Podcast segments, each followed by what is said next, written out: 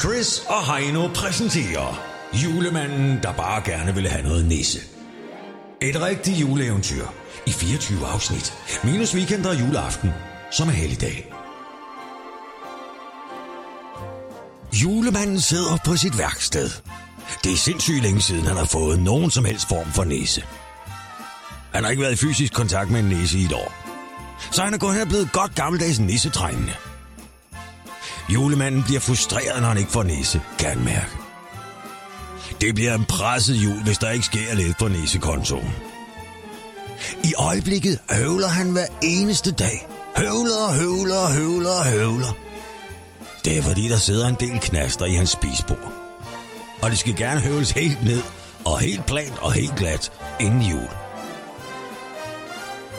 Julemanden vil i morgen lægge en plan for, hvordan han kan få lidt næse i løbet af december.